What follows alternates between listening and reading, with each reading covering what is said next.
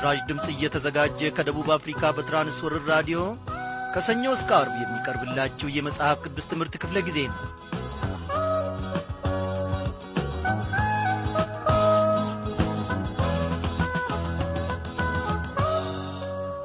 ጻድቃን ሆይ በእግዚአብሔር ደስ ይበላችሁ ለቅኖች ምስጋና ይገባል። እግዚአብሔርን በመሰንቋ አመስግኑት አስር አውታርም ባለው በበገና ዘምሩለት አዲስ ቅኔም ተቀኙለት በልልታም መልካም ዝማሬ ዘምሩ። የእግዚአብሔር ቃል ቅን ነውና ሥራውም ሁሉ በእምነት ነውና ጽድቅንና ፍርድን ይወዳል። የእግዚአብሔር ቸርነት ምድርን ሞላች። ስለዚህም እኔና እናንተን ደስ ይለናል። ባሪያው ዳዊት አሁን ያነበብኩትን ክፍል ተናገረ።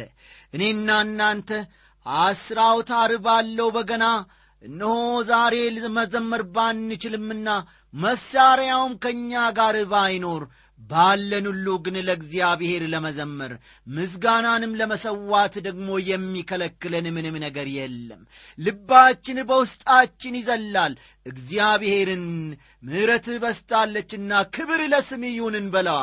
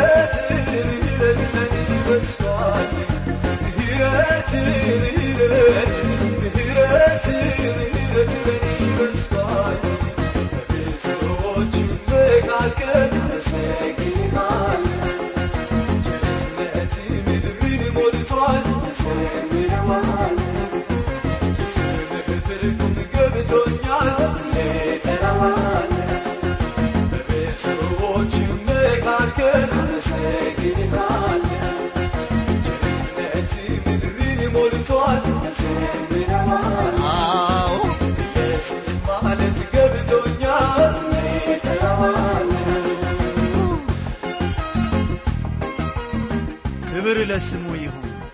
ከዚህ በላይ ምን እንበል ወገኖቼ? እግዚአብሔር በዚህ ዝማሬ በእኛ ዝማሬ እጅግ ደስ ይለዋል። በእኛ ቅኔ እጅግ ደስ ይለዋል ከእኔ ጋር ሆናችሁ እግዚአብሔርን በዚህን ሰዓት ከፍ ከፍ ያደረጋችሁትን ሁሉ እግዚአብሔር ይባርካችሁ። እስቲ እንጸልይ። አቤቱ አምላካችን ሆይ ልትወደስ ልትከበር ይገባሃልና ክብር ክብር ክብር ለስምህ ይሁን። ከባሪያዎች አንደበት ከልባችን የሚፈልቀውን ምስጋና ጌታ ሆይ ትቀበል ዘንድ አንተን ቢተኛ አይደለም።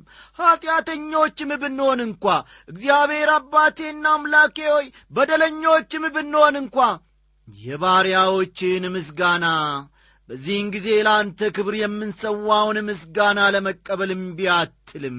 በዚህን ሰዓት እግዚአብሔር አምላኬ ሆይ ከእኛ ጋር ስላለ ልመናችንንም ስለ ሰማ አቤቱ አምላካችን ሆይ ለአንተ የተሰዋውን ምስጋና እነሆ ከላይ ከጸባዖት ሆነ ስለምታሸተው እጅግ አድርገን እናመሰግንሃለን።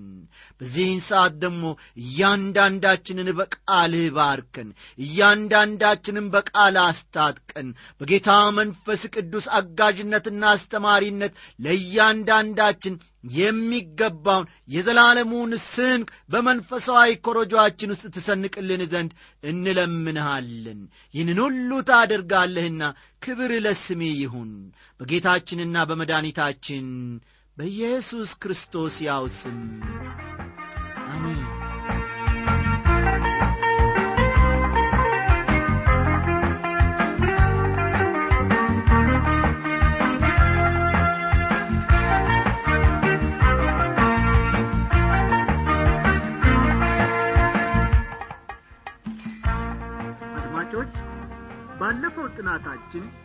ጌታ ኢየሱስ ክርስቶስ አንዲትን ሴት እንደ ፈወሰና አንዲትን ሕፃን ከሞት ማስነሳቱን እንዲሁም ደግሞ የሁለት ዐይነ ስውሮችን ዐይን መክፈቱንና እንዲሁም ኢየሱስ ክርስቶስ ጋኔን ያደረበትን ዲዳ ሰው መፈወሱን በሰፊው ተመልክተን ነበር።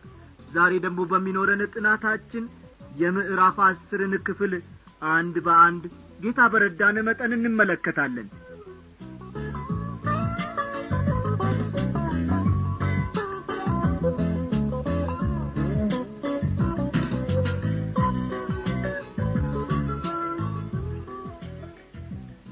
የዚህ የምዕራፍ አስር ዋና ሐሳብ ወይም ደግሞ መልእክት ኢየሱስ አስራ ሁለቱን ሐዋርያት ወደ እስራኤል ሕዝብ እንዲሄዱና የመንግሥቱን ወንጌል እንዲሰብኩ ላካቸው የሚል ነው።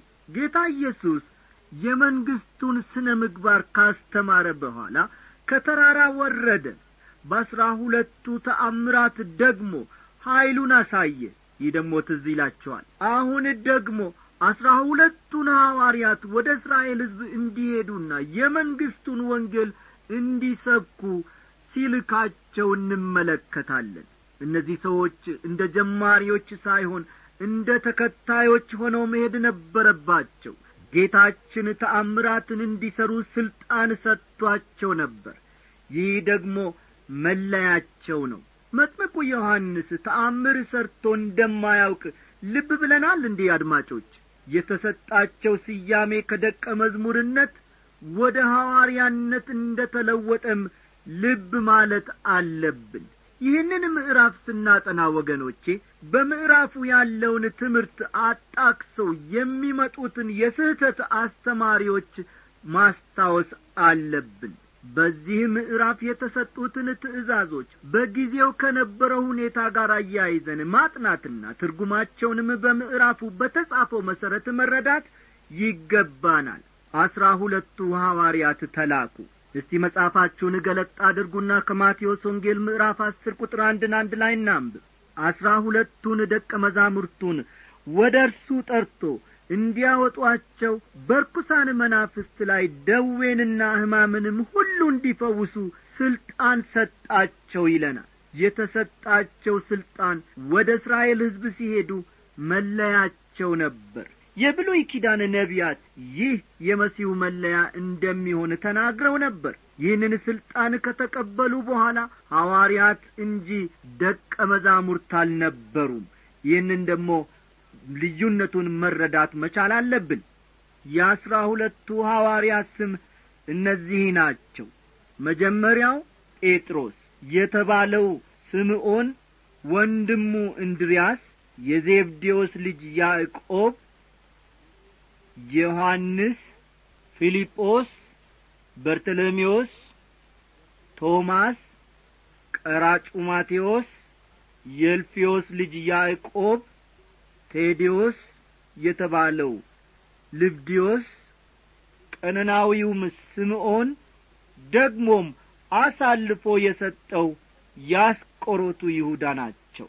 ይህንን በማቴዎስ ወንጌል ምዕራፍ አስር ከቁጥር ሁለት እስከ አራት ማየት ይቻላል።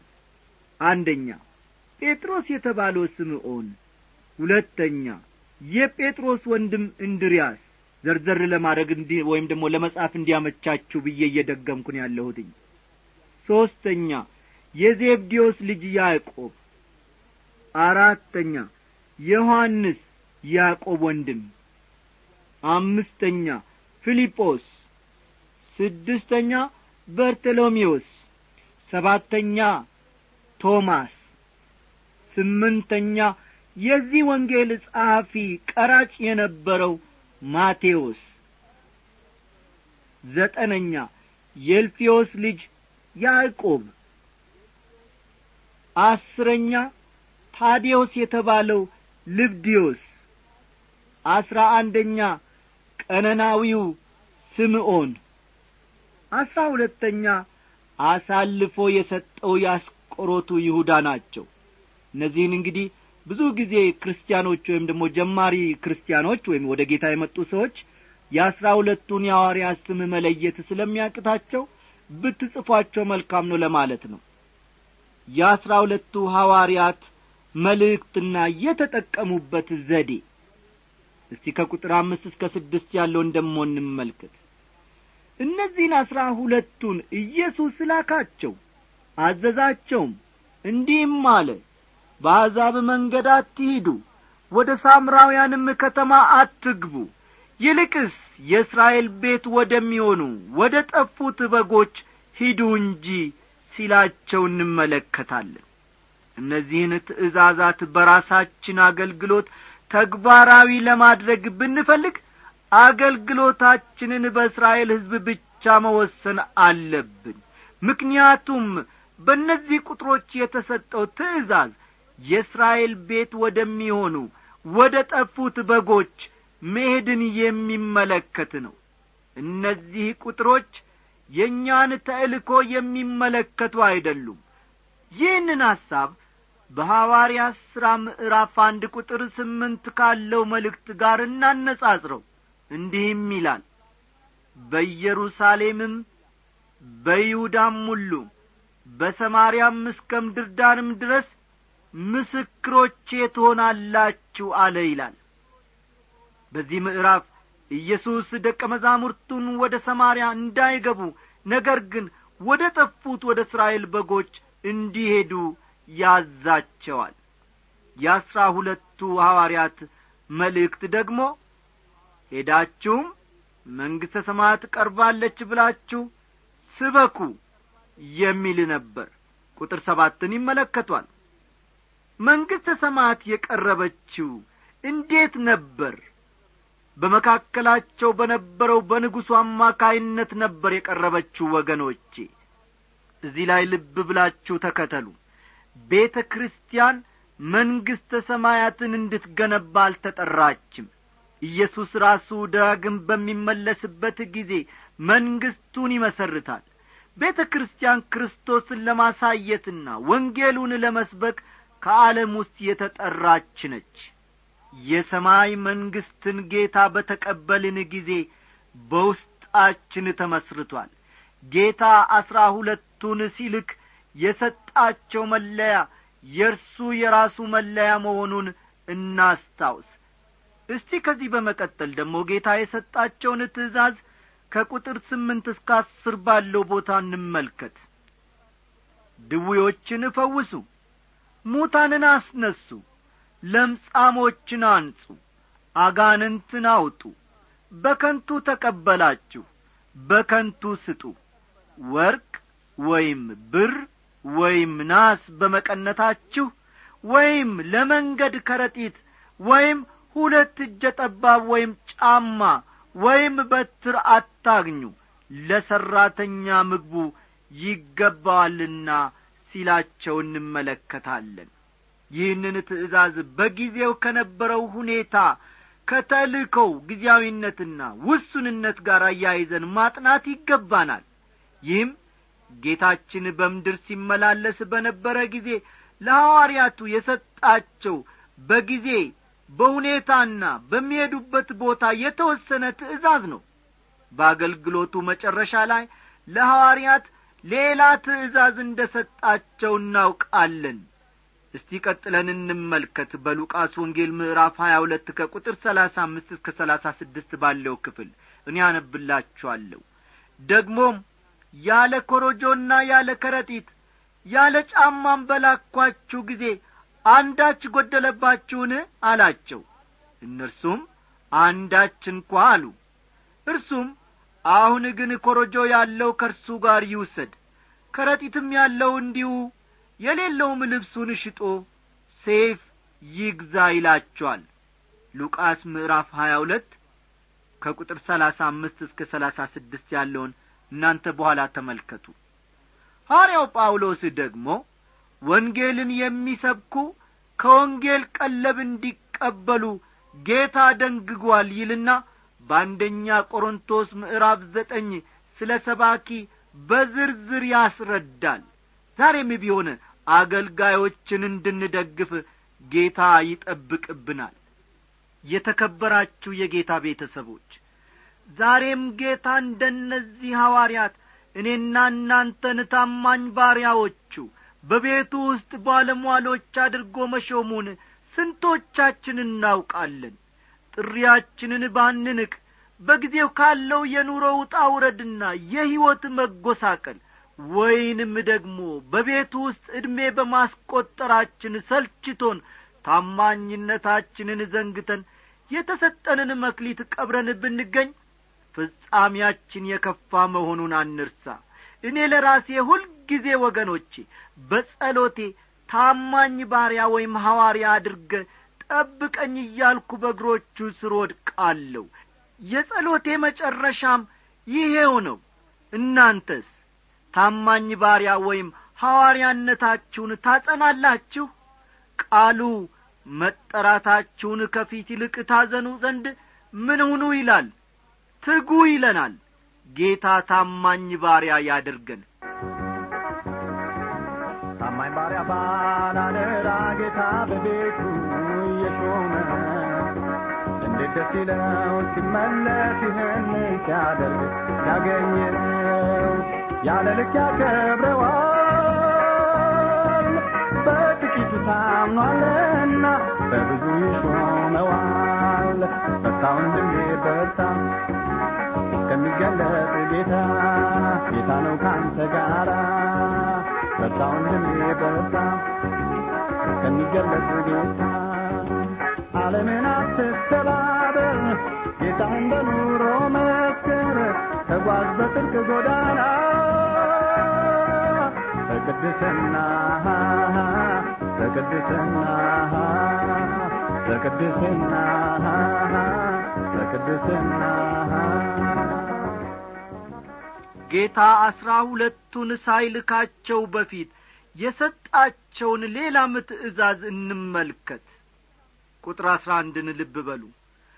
በምትገቡበትም በማናቸውም ከተማ ወይም መንደር በዚያ የሚገባው ማን እንደሆነ በጥንቃቄ መርምሩ።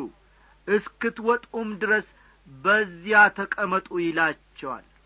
ዛሬስ ጌታ ወደ አንድ ከተማ በምንገባበት ጊዜ በዚህ ከተማ ያለ የሚገባው የታወቀ ክርስቲያን ማን ነው ብለን እንድንጠይቅ በሩን አንኳኩተን መጥቻለሁ እንድንል ይፈልጋልን?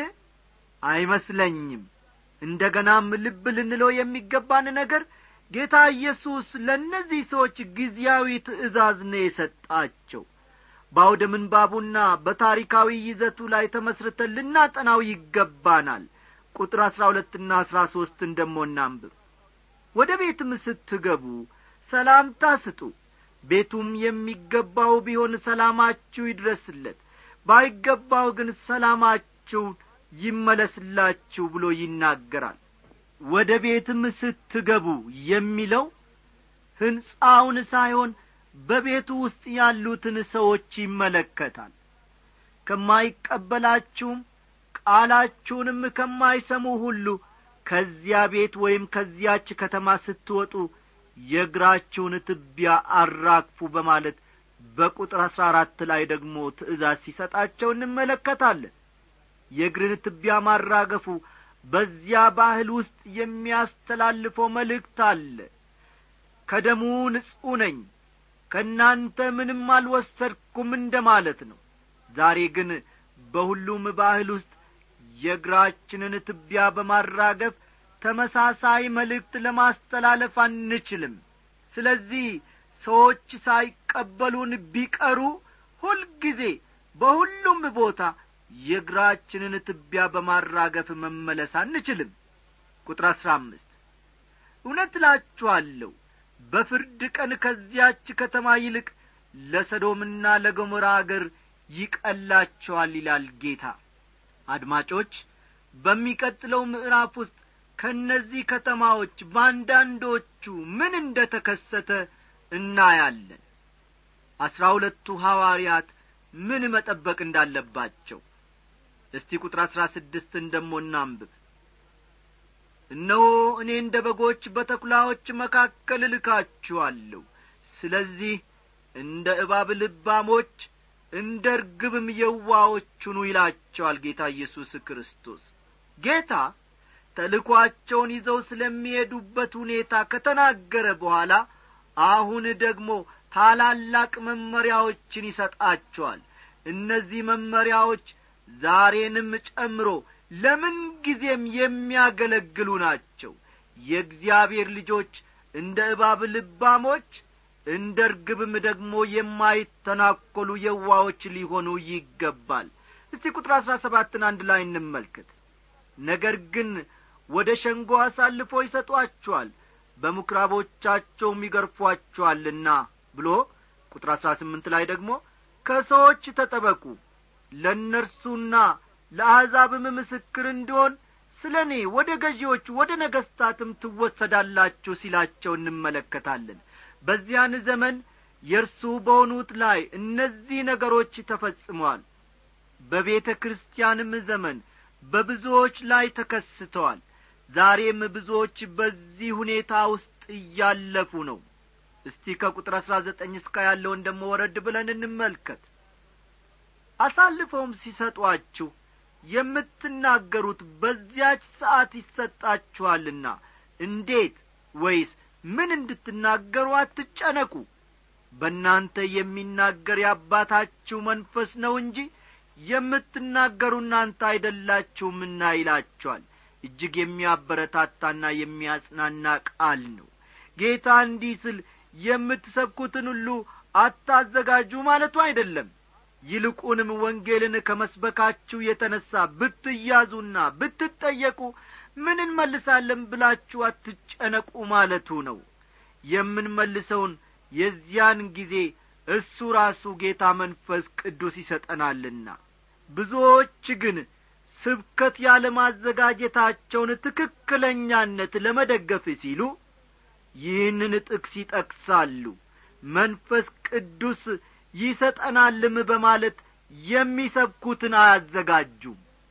አንድ እሁድ ጠዋት አድማጮቼ አንድ ጓደኛዬ የስብከት አገልግሎት እንዲሰጥ ወደ ተጠራበት ቤተ ክርስቲያን ለመሄድ አውቶቡስ እየጠበቀ እያለ ሊሰብክ ያዘጋጀውን ያነባል። አንድ ሌላ ሰው ደግሞ ቀርቦ ሰባኪ ነህ ይለዋል። አዎን ሲል ይመልስለታል። ምን እያደረግህ ነው ይለዋል። ያዘጋጀውትን ስብከት እያነበብኩ ነው ሲል ይመልስለታል። ሰውየውም መልሶ ስብከት ወይም መልእክት አዘጋጃለሁ ማለትህ ነው ብሎ ይጠይቀዋል። እሱም ሲመልስ አዎን አንተስ በማለት መልሶ ይጠይቀዋል ሰውየውም ዘና በማለት እኔ አልዘጋጅም መንፈስ ቅዱስ በእኔ እንዲናገር ነው የማደርገው ሲል ይመልስለታል። ይህ ጓደኛዬ መለስ በማለት ይህን ጥያቄ ደግሞ ይጠይቀዋል። ለምሳሌ ልትሰብክ ስትነሣ መንፈስ ቅዱስ ወዲያው መልእክት ባይሰጥ ምን ታደርጋለህ? ይለዋል። እንዴ እስኪ ሰጠኝ ድረስ የቆጥ የባጡን ፑልፒት ላይ ወይም ጉባኤው ፊት ቆሜ ያወራለሁ ብሎ መለሰለት። ይህ እጅግ የሚያስቅ የሚያሳዝንም ነው ወገኖቼ። ስብከታቸውን ሳዘጋጁና መንፈስ ቅዱስ ሳይናገራቸው ጉባኤው ፊት ቆመው የቆጡንና የባጡን የሚያወሩ ወይም የሚዘላብዱ ብዙ ሰባኪዎች መኖራቸው በጣም ያሳዝናል። ይህ የቃሉን ትርጉም መሳት ነው። አድማጮቼ አገልጋይ ተብለን በጌታ ስም ተጠርተን ታማኝነታችንን ስናጐድልና ለመንጋው ከመንፈስ ቅዱስ ያልተቀበልነውን ባዶ ነገር የሥጋችንን ፍሬ እንመግብህ ብንለው እግዚአብሔር ገለባ ነገራችንን ለዚህ ሕዝብ እንድንሰጥ ፈቃዱ አይሆንምና ጌታ ካፉ ሳይተፋን በንስሐ ራሳችንንና አገልግሎታችንን በየዕለቱ በርሱ ፊት እያቀረብን ብንመዝን ጥሩ ይሆናል። ጌታ ከዚህ ዐይነት ውድቀት ለዘላለሙ ይጠብቀን። ጌታ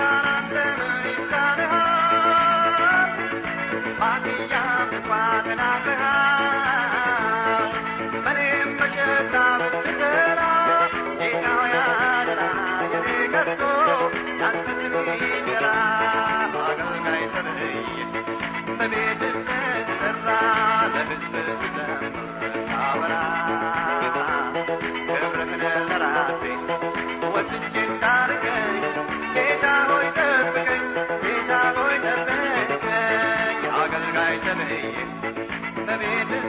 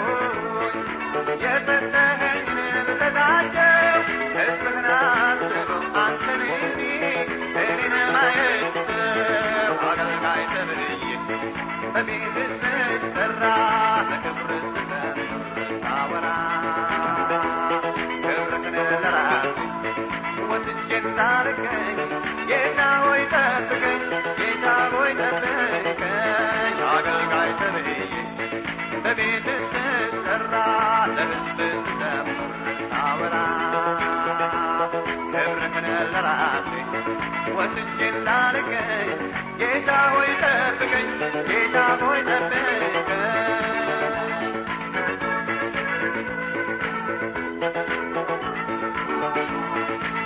ከሚያመሰግኑት አንደበት ሰው ይፈተናል ቁጭ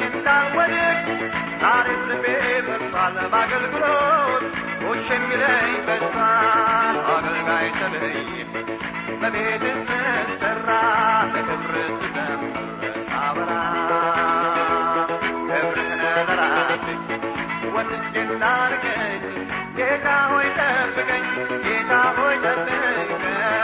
አገልጋይ ተለየ በቤት ስትሰራ ለሕዝብ ስዘምር ታወራ ክብርህን ለራሴ ወስጄ እንዳርገኝ ጌታ ሆይ ጠብቀኝ ጌታ ሆይ ጠብቀኝ።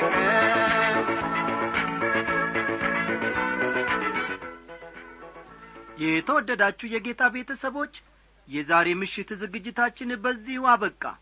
አስተያየቶቻችሁ ለእኛ አገልግሎት ትልቅ ጠቀሜታ አላቸው። ለመጽሐፍ ቅዱስ ትምህርት በራዲዮ የፖስታ ሳጥን ቁጥር አስራ ሦስት ስልሳ ስድስት አዲስ አበባ ብላችሁ ጻፉልን። ጸሎታችሁም ትልቅ የአገልግሎት ምሰሷችን ነውና በጌታ ፊት አስቡን። እንግዲህ በጀመርነው መዝሙር ደናደሩ እያልኩ የምሰናበታችሁ በጌታ ወንድማችሁ አበበ ከበደ ወርቄ